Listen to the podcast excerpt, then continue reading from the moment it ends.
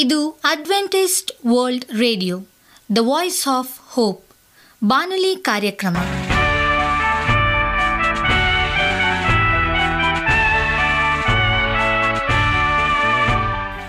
ನಮಸ್ಕಾರ ಪ್ರೀತಿಯ ಕೇಳುಗರೆ, ನಾನು ನಿಮ್ಮ ಆಕಾಂಕ್ಷ ಪಾಲ್. ನಮ್ಮ ನಿಲಯದ ಕನ್ನಡ ಕಾರ್ಯಕ್ರಮಕ್ಕೆ ತಮ್ಮೆಲ್ಲರಿಗೂ ಆತ್ಮೀಯ ಸುಸ್ವಾಗತ. ಮುಂದಿನ 30 ನಿಮಿಷಗಳಲ್ಲಿ ಸುಮಧುರ ಹಾಡುಗಳು ಹಾಗೂ ದೇವರ ವಾಕ್ಯವನ್ನು ಕೇಳೋಣ. ಈ ಕಾರ್ಯಕ್ರಮವು ನಿಮಗೆ ಸಂತೋಷ ತರಲೆಂದು ದೇವರಲ್ಲಿ ಪ್ರಾರ್ಥಿಸುತ್ತೇವೆ. ಈ ಕಾರ್ಯಕ್ರಮದ ಪ್ರಾರಂಭದಲ್ಲಿ ಸುಮಧುರ ಗೀತೆಯನ್ನು ಆಲಿಸೋಣ.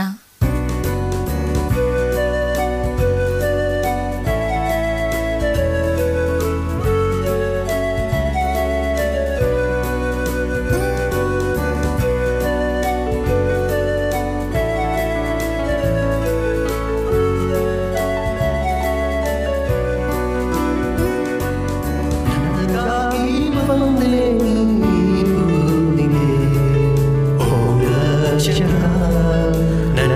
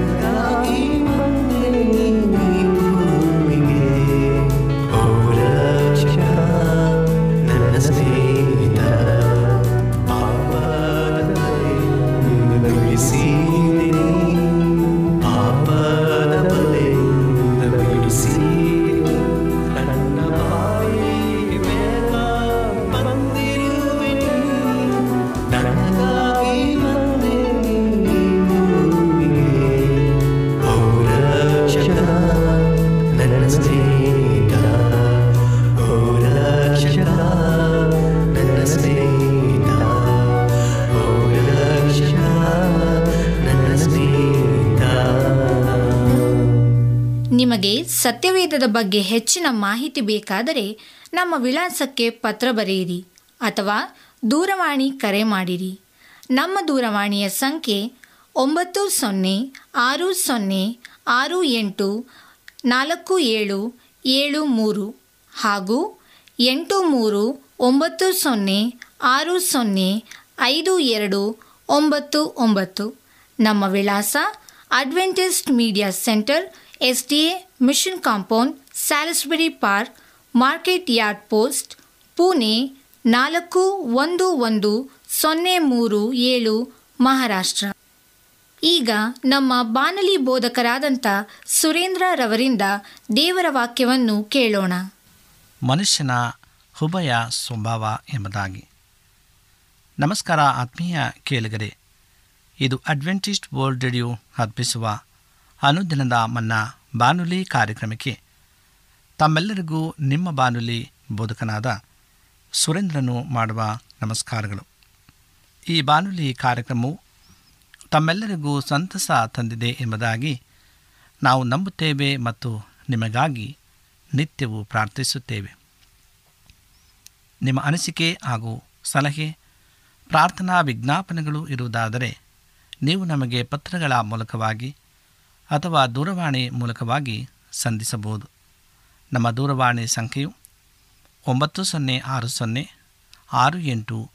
9060684773. ನಮ್ಮ ಇಮೇಲ್ ಅಡ್ರೆಸ್ surendra456@gmail.com. ಈ ರೇಡಿಯೋ ಕಾರ್ಯಕ್ರಮವನ್ನು ನಿಮ್ಮ ಮೊಬೈಲ್ನಲ್ಲಿ ಸಹ ಕೇಳಬಹುದು. ನಿಮ್ಮಲ್ಲಿ ಐಫೋನ್ ಮತ್ತು ಆಂಡ್ರಾಯ್ಡ್ ಮೊಬೈಲ್ ಇರುವುದಾದರೆ ಪ್ಲೇಸ್ಟೋರ್ಗೆ ಹೋಗಿ AWR 360 ಎಂಬ ಆ್ಯಪನ್ನು ಡೌನ್ಲೋಡ್ ಮಾಡಿಕೊಂಡು ನಮ್ಮ ಈ ಕನ್ನಡ ಕಾರ್ಯಕ್ರಮವನ್ನು ಕೇಳಬಹುದು. ಆತ್ಮೀಯ ಕೇಳುಗರೆ, ಈ ಕಾರ್ಯಕ್ರಮದ ಮೂಲಕ ನೀವು ದೇವರ ಆಶೀರ್ವಾದ ಮತ್ತು ಅದ್ಭುತಗಳನ್ನು ಹೊಂದಿರುವುದಾದರೆ ನಿಮ್ಮ ಸಾಕ್ಷಿಯ ಜೀವಿತವನ್ನು ನಮ್ಮ ಕೂಡ ಹಂಚಿಕೊಳ್ಳುವಾಗೆ ತಮ್ಮಲ್ಲಿ ಕೇಳಿಕೊಡುತ್ತೇವೆ. ಈ ದಿನ ಸತ್ಯವೇದ ಭಾಗದಿಂದ ಆರಿಸಿಕೊಂಡಂಥ ಶಿರೋನಾಮೆಯು ಮನುಷ್ಯನ ಉಭಯ ಸ್ವಭಾವ ಅಥವಾ ಎರಡು ವರ್ತನೆಗಳು ಎಂಬುದಾಗಿ. ಯೆಹೋಶುವನ ಪುಸ್ತಕದಲ್ಲಿ ಕಾನಾನ್ ದೇಶವು ಪರಲೋಕದ ಒಂದು ಚಿತ್ರಣವಲ್ಲ ಹಾಗೆಂದು ಕೆಲವು ವಿಶ್ವಾಸಿಗಳು ತಮ್ಮ ಸಂಗೀತದಲ್ಲಿ, ಹಾಡುಗಾರಿಕೆಯಲ್ಲಿ ಹಾಡುತ್ತಾರೆ. ಏಕೆಂದರೆ ಪರಲೋಕದಲ್ಲಿ ಕೊಲ್ಲಬೇಕಾದ ಯಾವ ದೈತ್ಯರೂ ಇರುವುದಿಲ್ಲ. ವಾಸ್ತವಿಕವಾಗಿ ಕಾನಾನ್ ದೇಶವು ಪವಿತ್ರಾತ್ಮ ಭರಿತ ಜಯಶೀಲ ಜೀವನದ ಒಂದು ನಿರೂಪಣೆಯಾಗಿದೆ. ಪಾಪವೆಂಬ ದೈತ್ಯರು, ನಮ್ಮಲ್ಲಿರುವ ಶಾರೀರಿಕ ಮೋಹಗಳು ಸಿಲುಬೆಗೆ ಹಾಕಲ್ಪಡುವವು. ಎಲ್ಲ ದೈತ್ಯರು ಒಂದೇ ಕ್ಷಣದಲ್ಲಿ ಆತರಾಗಲಿಲ್ಲ, ಅವರು ಒಬ್ಬೊಬ್ಬರಾಗಿ ಕೊಲ್ಲಲ್ಪಟ್ಟರು. ಇಸ್ರಾಯೇಲರು ಕಾನಾನಿನ ತಮ್ಮ ಪ್ರಯಾಣದಲ್ಲಿ 2 ಜಲರಾಶಿಗಳನ್ನು ಹಾದು ಹೋಗಬೇಕಾಗಿತ್ತು. ಅವುಗಳಲ್ಲಿ ಒಂದು ಕೆಂಪು ಸಮುದ್ರ, ಇನ್ನೊಂದು ಯೋರ್ದಾನ್ ಹೊಳೆ. ಇವೆರಡು ಮರಣದ ಪ್ರತೀಕಗಳಾಗಿವೆ. ಕೆಂಪು ಸಮುದ್ರವು ನೀರಿನ ದೀಕ್ಷಾಸ್ಥಾನದ ಚಿತ್ರಣವಾಗಿದೆ ಎಂದು ನಾವು 1 Corinthians 10:15 ಕಾಣಬೆವು. ಯೋರ್ದಾನ್ ಹೊಳೆಯು ಇನ್ನೊಂದು ವಿಧವಾದ ಮರಣದ ಸಂಕೇತವಾಗಿದೆ. 1500 ತರುವಾಯ ಸ್ನಾನಿಕನಾದ ಯೋಹಾನನು ಯೇಸುವಿಗೆ ದೀಕ್ಷಾಸ್ಥಾನ ನೀಡಿದ್ದು ಈ ಒಂದು ಯೋರ್ದಾನ್ ಹೊಳೆಯಲ್ಲಿಯೇ. ನಮ್ಮ ಪೂರ್ವ ಸ್ವಭಾವವು ಶಿಲುಬೆಯ ಮೇಲೆ ದೇವರಿಂದ ಕ್ರೂಜೀಕರಿಸಲ್ಪಟ್ಟಿತ್ತು ಎಂದು ಸತ್ಯವೇದವು ನಮಗೆ ತಿಳಿಸುತ್ತದೆ. ರೋಮಾಪುರದ ಪತ್ರಿಕೆ 6ನೇ ಅಧ್ಯಾಯ 6ನೇ ವಚನದಲ್ಲಿ ನಮ್ಮ ಹಳೆಯ ಮನುಷ್ಯನನ್ನು ಕ್ರೂಜೀಕರಿಸಲು ನಮ್ಮಿಂದ ಆಗುವುದಿಲ್ಲ. ನಮ್ಮ ಹಳೆಯ ಮನುಷ್ಯನನ್ನು ಪಾಪದ ಕಡೆಗೆ ಸೆಳೆಯುವ ಮನಸ್ಸು ಕ್ರಿಸ್ತನೊಡನೆ ಶಿಲುಬೆಗೆ ಹಾಕಲಾಯಿತು. ಅದನ್ನು ದೇವರು ಮಾಡಿದರು. ಆದರೆ ನಾವು ಇನ್ನಾವುದೋ ಒಂದನ್ನು ಶಿಲುಬೆಗೆ ಹಾಕಬೇಕಿದೆ. ನಮ್ಮ ಶರೀರ ಭಾವ, ನಮ್ಮ ಆಸೆ, ಮೋಹಗಳ ಉಗ್ರಾಣ.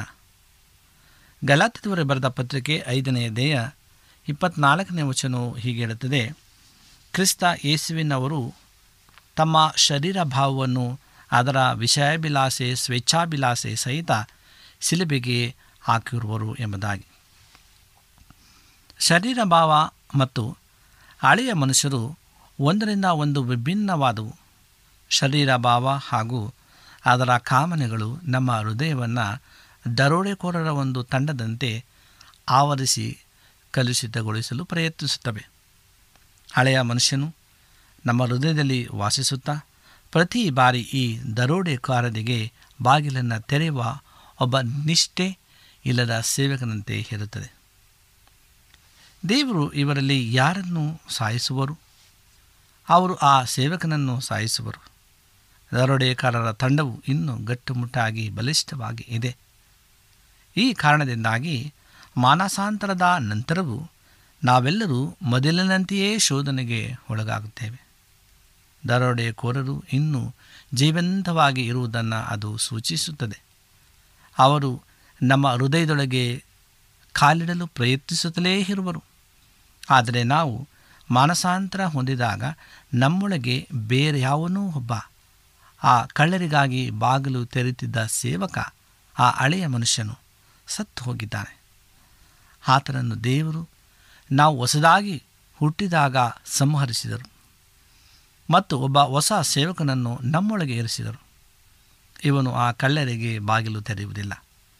ಈಗ ನಮಗೆ ಶೋಧನೆ ಬಂದರೆ ಈ ಹೊಸ ಸೇವಕನು ಹಾಗದು ಎನ್ನುವನು. ಹಾಗಿದ್ದರೂ ವಿಶ್ವಾಸಿಗಳು ಏಕೆ ಪಾಪದಲ್ಲಿ ಬೀಳುವರು?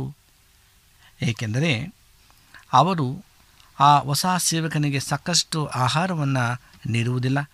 ಹಾಗಾಗಿ ದರೋಡೆಕೋರರು ಬಂದಾಗ ಬಾಗಿಲನ್ನು ಮುಚ್ಚುವ ಶಕ್ತಿ ಅವನಲ್ಲಿ ಇರುವುದಿಲ್ಲ. ಆ ದರೋಡೆಕೋರರು ಬಲಾತ್ಕಾರವಾಗಿ ಒಳಕ್ಕೆ ನುಗ್ಗುವರು. ಹೀಗೆ ಒಬ್ಬ ವಿಶ್ವಾಸಿಯು ಪಾಪವನ್ನು ಮಾಡುತ್ತಾನೆ. ಆದರೆ ಒಬ್ಬ ವಿಶ್ವಾಸಿಯು ಮಾಡುವ ಪಾಪ ಮತ್ತು ಒಬ್ಬ ಅವಿಶ್ವಾಸಿಯು ಮಾಡುವ ಪಾಪಗಳ ನಡುವೆ ಬಹು ದೊಡ್ಡ ಅಂತರವಿದೆ. ವಿಶ್ವಾಸಿ ಪಾಪ ಮಾಡಲು ಬಯಸನು, ಆದರೆ ಅವಿಶ್ವಾಸಿ ಪಾಪವನ್ನು ಇಷ್ಟಪಡುತ್ತಾನೆ. ವಾಸ್ತವಿಕವಾಗಿ ನೀನು ಹೊಸದಾಗಿ ಹುಟ್ಟಿದೆಯೋ ಇಲ್ಲವೋ ಎನ್ನುವುದರ ಪರೀಕ್ಷೆ ಇದೇ ಆಗಿದೆ. ಹೊಸದಾಗಿ ಹುಟ್ಟಿದವನ ಲಕ್ಷಣ ಪಾಪ ಮಾಡುವುದು ಅಥವಾ ಮಾಡದಿರುವುದು ಅಲ್ಲ. ಬದಲಿಗೆ ಪಾಪ ಮಾಡಲು ನೀನು ಆಸೆ ಪಡುತ್ತೀಯೋ ಅಥವಾ ಇಲ್ಲವೋ ಎನ್ನುವುದೇ ಆಗಿರುತ್ತದೆ. ನೀನು ಇನ್ನೂ ಪಾಪ ಮಾಡಲು ಆಸೆ ಪಡುತ್ತಿದ್ದಲ್ಲಿ ನೀನು ಪರಿವರ್ತನೆ ಹೊಂದಿಲ್ಲವೆಂದು ನಾನು ಹೇಳಬಲ್ಲೆನು. ನೀರಿನ ದೀಕ್ಷಾಸ್ನಾನಕ್ಕಾಗಿ ಬರುವವರಲ್ಲಿ ನಾನು ನೀನು ಇನ್ನು ಮೇಲೆ ಪಾಪ ಮಾಡಲು ಬಯಸುತ್ತೀಯೋ, ಬರೀ ಒಂದೇ ಸಾರಿ ಸಾಯುತ್ತೀಯೋ ಆದರೂ ಒಂದು ಪ್ರಶ್ನೆ ಕೇಳುತ್ತೇನೆ. ಅವರನ್ನು ನಾನು ನೀನು ಪಾಪ ಮಾಡುವೆಯಾ ಎಂದು ಪ್ರಶ್ನಿಸುವುದಿಲ್ಲ. ಏಕೆಂದರೆ ಯಾರೂ ಪಾಪ ಮಾಡನೆಂದು ಹೇಳಲು ಆಗದು. ಹಳೆಯ ಮನುಷ್ಯನ ಲಕ್ಷಣವು ಮಾಡಲು ಬಯಸುತ್ತೇನೆ ಎನ್ನುವುದಾಗಿರುತ್ತದೆ. ಹೊಸ ಒಡಂಬಡಿಕೆಯು ಎರಡು ಮರಣಗಳ ಬಗ್ಗೆ ಹೇಳುತ್ತದೆ. ಇವೆರಡನ್ನು ಇಸ್ರಾಯೇಲಿನ ಇತಿಹಾಸದಲ್ಲಿ ಸುಂದರವಾಗಿ ಚಿತ್ರಿಸಲಾಗಿದೆ. ಫರೋಹನ ಸೇನೆಯು ಕೆಂಪು ಸಮುದ್ರದಲ್ಲಿ ಕ್ಷಣಮಾತ್ರದಲ್ಲಿ ಸಮಾಧಿಯಾಯಿತು. ಅದು ಹಳೆಯ ಮನುಷ್ಯನ ಚಿತ್ರಣ. ಅದನ್ನು ಮಾಡಿದವರು ಯಾರು? ದೇವರು.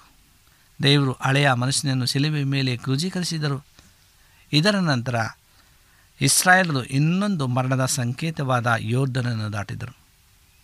ನಮ್ಮ ಶರೀರಗಳ ಮೋಹಗಳ ವಿಷಯದಲ್ಲಿ ನಾವು ಕ್ರಿಸ್ತನೊಂದಿಗೆ ಶಿಲುಬೆಗೆ ಹಾಕಲ್ಪಟ್ಟಿರುವೆವು ಎಂದು ನಾವು ಒಪ್ಪಿಕೊಡುತ್ತೇವೆ.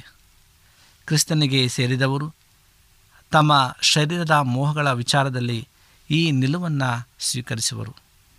ಶರೀರದ ಮೋಹಗಳ ಇನ್ನೂ ಇವೆ ಮತ್ತು ನಾಡನ್ನು ಇನ್ನೂ ದೈತ್ಯರು ಆಳುತ್ತಿದ್ದಾರೆ. ಆದರೆ ಯೆಹೋಶುವ ಮತ್ತು ಇಸ್ರಾಯೇಲರು ಅವರನ್ನು ಕ್ರಮಬದ್ಧವಾಗಿ ಕೊಲ್ಲಲು ನಿರ್ಣಯಿಸಿದರು. ನಾವು ಶೋಧಿಸಲ್ಪಟ್ಟಾಗ ನಮ್ಮ ಶರೀರದ ಮೋಹಗಳನ್ನು ಕ್ರಮಬದ್ಧವಾಗಿ ಕೊಲ್ಲಬೇಕಾಗಿರುವುದು ನಾವೇ. ನಮ್ಮ ದುರಾಭ್ಯಾಸಗಳನ್ನು ಪವಿತ್ರಾತ್ಮ ನೀಡುವ ಬಲದ ಮೂಲಕ ನಾವೇ ಸ್ವತಃ ನಾಶ ಮಾಡಬೇಕೆಂಬುದಾಗಿ ಪೌಲನು ರೋಮಾಪುರದ ಪತ್ರಿಕೆ 8ನೇ ಅಧ್ಯಾಯ 13ನೇ ವಚನದಲ್ಲಿ ಹೇಳ್ತಾನೆ.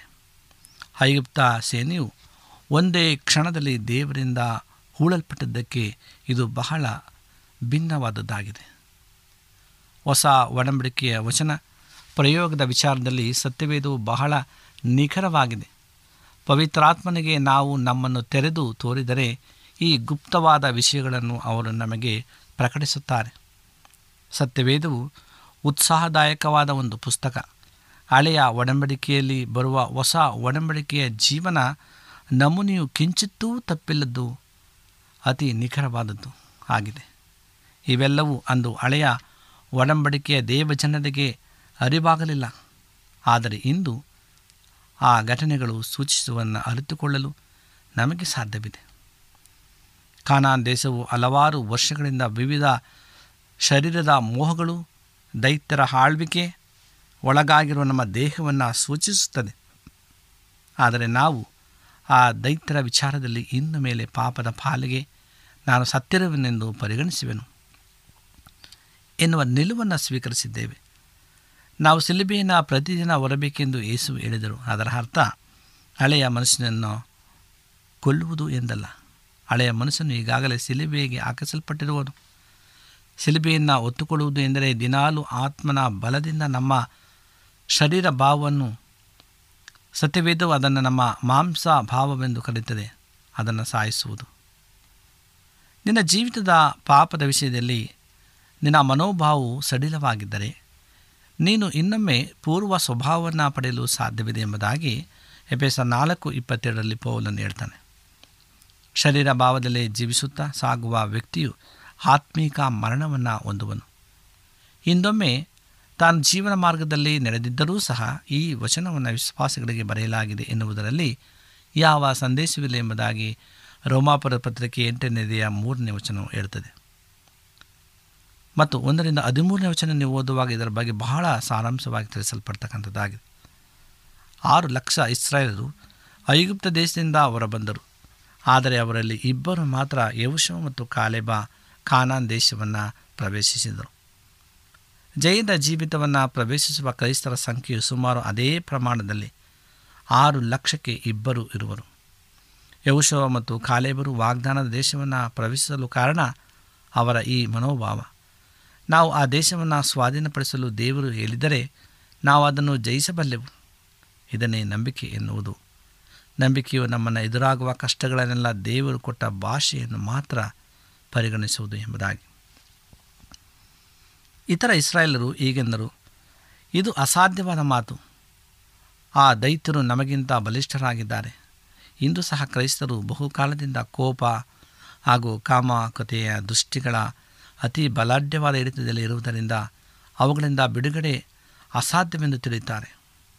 ಅಂತಹ ವಿಶ್ವಾಸಿಗಳು ಜೀವಮಾನವೆಲ್ಲ ಈ ವಿಷಯದಲ್ಲಿ ಸೋಲನ್ನು ಅನುಭವಿಸುವರು ಮತ್ತು ಅರಣ್ಯದಲ್ಲಿ ಸಾವನ್ನು, ಅವರೆಲ್ಲರೂ ಆತ್ಮಿಕವಾಗಿ ಸಾವನ್ನು ಅಪ್ಪುವರು. ಪರಲೋಕದಿಂದ ನಮ್ಮ ಮೂಲಕ ಹರಿಯುವ ಆತ್ಮನ ಒಳಗೆ ಕಲುಷಿತವಾದ ಹೃದಯ ತೂರಿ ಬರಬಾರದು. ಹೊಲಸು ಯೋಚನೆಗಳು, ಗುಣಗುಟ್ಟುವುದು, ದೂಷಣೆ ಮತ್ತು ಹಣದಾಸೆ ಇಂತಹ ಕಲ್ಮಸ ಅಲ್ಲಿ ಇರಕೂಡದು. ಇಲ್ಲ, ಪಾಪವಿಲ್ಲದ ಒಂದು ಸ್ವಚ್ಛ ಶುಭ್ರ ಕಾಲುವೆ ಅಲ್ಲಿ ಇರಬೇಕು. ಆಗ ನದಿಯು ಪರಲೋಕದ ಶುದ್ಧವಾದ ನೀರಿನ ಮೂಲಕ ನಮ್ಮ ಸುತ್ತಮುತ್ತಲಿನ ಜನರನ್ನು ಆಶೀರ್ವದಿಸಲು ಸಾಧ್ಯವಾಗುತ್ತದೆ. ಇಂದಿನ ಕ್ರೈಸ್ತ ಪ್ರಪಂಚದಲ್ಲಿ ಕಾಣಿಸುವ ಬಹು ವಿಷಾದಕರ ಸಂಗತಿ ಎಂದರೆ ಅಲ್ಲಿನ ಬೋಧಕರ ಒಳ ಜೀವಿತದಲ್ಲಿ ಶುದ್ಧತೆಯಿಲ್ಲ. ಅವರು ತಮ್ಮ ಹೃದಯ ಮತ್ತು ತಮ್ಮ ಖಾಸಗಿ ಜೀವಿತದಲ್ಲಿ ಪಾಪವನ್ನು ಜಯಿಸಿಲ್ಲ. ಅವರು ಹಣದಾಸೆ, ಕಾಮದಿಂದ ತುಂಬಿರುವ ದೃಷ್ಟಿ, ದ್ವೇಷ, ಇತರ ಕ್ರೈಸ್ತ ನಾಯಕರು, ಸಂಸ್ಥೆಗಳ ವಿರುದ್ಧ ಸೆಣಸಾಟ, ಮತ್ಸರ, ಸುಳ್ಳಾಡುವುದು, ಹೆಣ್ಣೆಂದರ ಮೇಲೆ ರೇಗುವುದು, ಅದಲ್ಲದೆ ಇನ್ನೂ ಹಲವಾರು ಕ್ಷೇತ್ರಗಳಲ್ಲಿ ಅನೀತಿವಂತಿಕೆ ಮೇಲೆ ಮೇಲುಗೈಯನ್ನು ಗಳಿಸಿಲ್ಲ. ಆದಾಗ ಅವರು ದೇವಜನರಿಗೆ ಬೋಧಿಸುತ್ತಾರೆ. ಅಂಥವರು ದೇವಜನರಿಗೆ ಏನು ಕಲಿಸಬಹುದು? ತಾವು ಆಚರಿಸುತ್ತಿರುವುದನ್ನು ಮಾತ್ರ. ಅಂದರೆ ಹೇಗೆ ಪತ್ನಿಯ ಮೇಲೆ ರೇಗುವುದು, ಹೇಗೆ ದ್ವೇಷ ಮಾಡುವುದು, ಹೇಗೆ ಅಸೂಯೆಗೊಳ್ಳುವುದು ಮತ್ತು ಹೇಗೆ ಇತರರೊಡನೆ ಸ್ಪರ್ಧಿಸುವುದು ಎಂದು. ಅವರು ಇನ್ಯಾವುದನ್ನು ಕಲಿಸುವುದಾದರೆ ಅವು ಬರೀ ಉರುಳಿಲ್ಲದ ಸೂತ್ರಗಳೇ ಆಗಿರುತ್ತವೆ. ನೀನು ನಿನ್ನ ಜೀವನದಲ್ಲಿ ದೌರ್ಬಲ್ಯಗಳನ್ನು ಜಯಿಸುವನಾಗಿ ಇರದಿದ್ದರೆ ವೇದವಾಕ್ಯದ ಅಧ್ಯಯನದಿಂದ ನೀನು ಗಳಿಸುವ ಜ್ಞಾನವೆಲ್ಲ ವ್ಯರ್ಥ ಎಂಬುದಾಗಿ ಯೆಹೋವನು ಯೆಹೋಶುವನಿಗೆ ನಾನು ನಿನ್ನ ಸಂಗಡ ಇರುತ್ತೇನೆ ಎನ್ನುವ ಆಶ್ವಾಸನೆಯನ್ನು ನೀಡಿದರು. ಯೆಹೋಶುವನ ಮುಂದೆ ಒಬ್ಬನೂ ನಿಲ್ಲನು ಸಾಧ್ಯವಾಗದಿರಲು ಕಾರಣ ಇದೆ. ಯಾವುದೋ ಸಿದ್ಧಾಂತವನ್ನು ನಂಬಿ ಇಲ್ಲವೋ ಯಾವುದೋ ಅನುಭವವನ್ನು ಪಡೆಯುವುದರ ಮೂಲಕ ನಾವು ಪಾಪವನ್ನು ಜಯಿಸಲು ಆಗದು.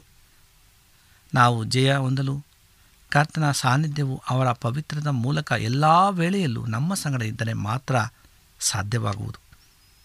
ಈ ದಿನದ ಕ್ರೈಸ್ತ ಜಗತ್ತಿನ ನಾಯಕರಲ್ಲಿ ಯಾರ ಹೃದಯವು ಪರಿಶುದ್ಧವಾಗಿದೆಯೋ ಅಂಥವರಿಗೆ ದೇವರು ತನ್ನ ಸಮ್ಮತಿ ಮತ್ತು ಬೆಂಬಲವನ್ನು ನೀಡಲು ಕಾದಿರುವನು. ಕರ್ತನು ಯೆಹೋಶುವನಿಗೆ ಹೀಗೆಂದನು, ಸ್ಥಿರಚಿತ್ತನಾಗಿರು, ಧೈರ್ಯದಿಂದಿರು, ಏಕೆಂದರೆ ಶತ್ರುಗಳು ದೀರ್ಘಕಾಲದಿಂದ ಆಳುತ್ತಿರುವ ದೇಶವನ್ನು ಸ್ವಾಧೀನಪಡಿಸಿಕೊಳ್ಳಲು ಈ ಜನರನ್ನು ನೀನೇ ನಡೆಸಬೇಕೆಂಬುದಾಗಿ. ಯೆಹೋಶುವ 1 6ನೇ ವಚನದಲ್ಲಿ ಇರುತ್ತದೆ, ಯಾವ ಪಾಪಕ್ಕೂ ನಾವು ಹಂಜಬಾರದು, ದೇವ ಜನರು ತಮ್ಮ ದೇಹಗಳನ್ನು ಪಾಪಗಳಲ್ಲಿ ಜಯಿಸಲು ನಾವು ಮುಂದೆ ಬಂದ ಸಹಾಯ ಮಾಡಬೇಕು. ಹಲವಾರು ವರ್ಷಗಳಿಂದ ಪಾಪಕ್ಕೆ ಅಧೀನವಾಗಿರುವ ದೇಹಗಳು ಅವರನ್ನು ನಂಬಿಕೆಗೂ ಮತ್ತು 2 ದೀಕ್ಷಾಸ್ಥಾನಗಳಿಗೂ ಕರೆತಂದರೆ ಸಾಲದು. ಮನೆಯ ಬಾಗಿಲಿನ ಮೇಲಿನ ಪೆಟ್ಟಿಗೆ ರಕ್ತವನ್ನು ಪ್ರೋಕ್ಷಿಸುವುದು, ನಿಲುವುಪಟ್ಟಿಗಳ ಮೇಲೆ ರಕ್ತವನ್ನು ಸೂಚಿಸುವುದು, ಕೆಂಪು ಸಮುದ್ರವನ್ನು ಹಾದು ಹೋಗುವುದು ಮತ್ತು ಮೇಘ ಸ್ತಂಭದಿಂದ ಆವರಿಸಲ್ಪಡುವುದು ಅದು ಆರಂಭ ಮಾತ್ರವೇ. ಅದು ಶಿಶುವಿಹಾರ ಪಾಠ ಅಷ್ಟೇ. ನಾವು ನಮ್ಮ ಮಕ್ಕಳ ಶಿಕ್ಷಣವನ್ನು ಅವರು ಶಿಶು ವಿಹಾರದಿಂದ ತೇರ್ಗಡೆಯಾದ ಕೂಡಲೇ ನಿಲ್ಲಿಸುತ್ತೇವೆಯೋ? ಆದರೆ ಇಂದು ಕ್ರೈಸ್ತ ಜಗತ್ತಿನಲ್ಲಿ ನಡೆಯುತ್ತಿರುವುದು ಅದೇ ಪ್ರೇರೆ. ಆ ಮೇಘಸ್ತಂಭವು, ಪವಿತ್ರಾತ್ಮನ ಅಂದರೆ ದೀಕ್ಷಾಸ್ಥಾನವು ಅವರನ್ನು ವಾಗ್ದಾನ ದೇಶಕ್ಕೆ ನಡೆಸುವುದಕ್ಕಾಗಿ ಬಂದಿತು. ಅವರು ಅದನ್ನು 2 ವರ್ಷಗಳಲ್ಲಿ ಪ್ರವೇಶಿಸಬೇಕಾಯಿತು. ಆದರೆ 40 ವರ್ಷಗಳು ಕಳೆದರೂ ಅವರು ಅದನ್ನು ಪ್ರವೇಶಿಸಲಿಲ್ಲ. ಯಾಕೆಂದರೆ ಅವರ ನಾಯಕರಲ್ಲಿ ನಂಬಿಕೆ ಇರಲಿಲ್ಲ. ನಂಬಿಕೆಯ ಆಧಾರ ಕ್ರಿಸ್ತನ ವಾಕ್ಯವನ್ನು ಕೇಳುವುದು. ರೋಮಾಪುರ ಪತ್ರಿಕೆ 10:17 ಹೇಳ್ತದೆ, ಸಭಾಕೂಟಗಳಲ್ಲಿ ವಿಶ್ವಾಸಿಗಳಿಗೆ ಈ ಸತ್ಯಾಂಶಗಳನ್ನು ಕಲಿಸದಿದ್ದಲ್ಲಿ ಅವರು ಹೇಗೆ ನಂಬುವರು? ಮುಂದೆ ಪಾಪದ ಮೇಲೆ ಹೇಗೆ ಅವರು ಜಯವನ್ನು ಗಳಿಸುವರು ಎಂಬುದಾಗಿ. ಆತ್ಮೀಯ ಸಹೋದರ ಸಹೋದರಿಯರೇ, ಇಂದು ನಮ್ಮನ್ನು ನಾವು ಪರೀಕ್ಷೆ ಮಾಡಿಕೊಳ್ಳೋಣ. ಹೀಗೆ ನಾವು 2 ರೀತಿಯಾದ ಮನಸ್ಸುಳ್ಳವರಾಗಿದ್ದೇವೆ. ಮನುಷ್ಯನ ಉಭ ಸ್ವಭಾವ ಎಂಥದ್ದಾಗಿದೆ, ಇದು ಒಳ್ಳೆಯದು, ಇದು ಕೆಟ್ಟದ್ದು ಎಂಬುದಾಗಿ ದೇವರು ನಮಗೆ ಉತ್ತಮ ಸೂಚನೆಯನ್ನು ಕೊಟ್ಟಿದ್ದಾರೆ. ಅದನ್ನು ನಾವು ಆಯ್ಕೆ ಮಾಡಿಕೊಳ್ತಕ್ಕಂಥ ಸ್ವಾತಂತ್ರ್ಯವನ್ನು ಕೊಟ್ಟಿದ್ದಾರೆ. ಯಾವುದು ಉತ್ತಮ ಎಂಬುದನ್ನು ತಿಳಿದು ನಾವು ಅದನ್ನು ಒಳ್ಳೆಯ ರೀತಿಯಲ್ಲಿ ಆಯ್ಕೆ ಮಾಡಿಕೊಂಡು ನಾವು ಜೀವಿಸುವುದಾದರೆ ಆ ನಿತ್ಯ ಕಾನಾನ್ ರಾಜ್ಯವನ್ನು ಸಾರಲು ಮತ್ತು ಅನೇಕರಿಗೆ ಸುವಾರ್ತೆಯನ್ನು ಸಾರಲು ಮತ್ತು ನಿತ್ಯ ಕಾನಾನ್ ರಾಜ್ಯವನ್ನು ಸೇರಲು ಇದು ನಮಗೆ ಸಹಾಯ ಮಾಡ್ತದೆ. ದೇವರು ಈ ವಾಕ್ಯಗಳೊಂದಿಗೆ ನಮ್ಮನ್ನೆಲ್ಲನ ಬಲಪಡಿಸಲಿ ಎಂಬುದಾಗಿ ಸಂದೇಶವಾಗಿದೆ. ಕಣ್ಣುಗಳನ್ನು ಮುಚ್ಚಿ ಪ್ರಾರ್ಥನೆಯನ್ನು ಮಾಡಿಕೊಳ್ಳೋಣ. ಭೂಮಿ ಆಕಾಶಗಳ ಒಡೆಯನೇ, ಸರ್ವಸಕ್ತನೇ, ಪರಿಶುದ್ಧನಾದಂಥ ದೇವರೇ, ನಿನಗೆ ಸ್ತೋತ್ರಪ್ಪ. ನಿನ್ನ ಅಪಾರವಂಥ ಪ್ರೀತಿ ಕರುಣೆಗಳಿಗಾಗಿ ಸ್ತೋತ್ರ, ನೀನು ಕೊಟ್ಟಂಥ ಆಶೀರ್ವಾದಕ್ಕಾಗಿ ಸ್ತೋತ್ರ.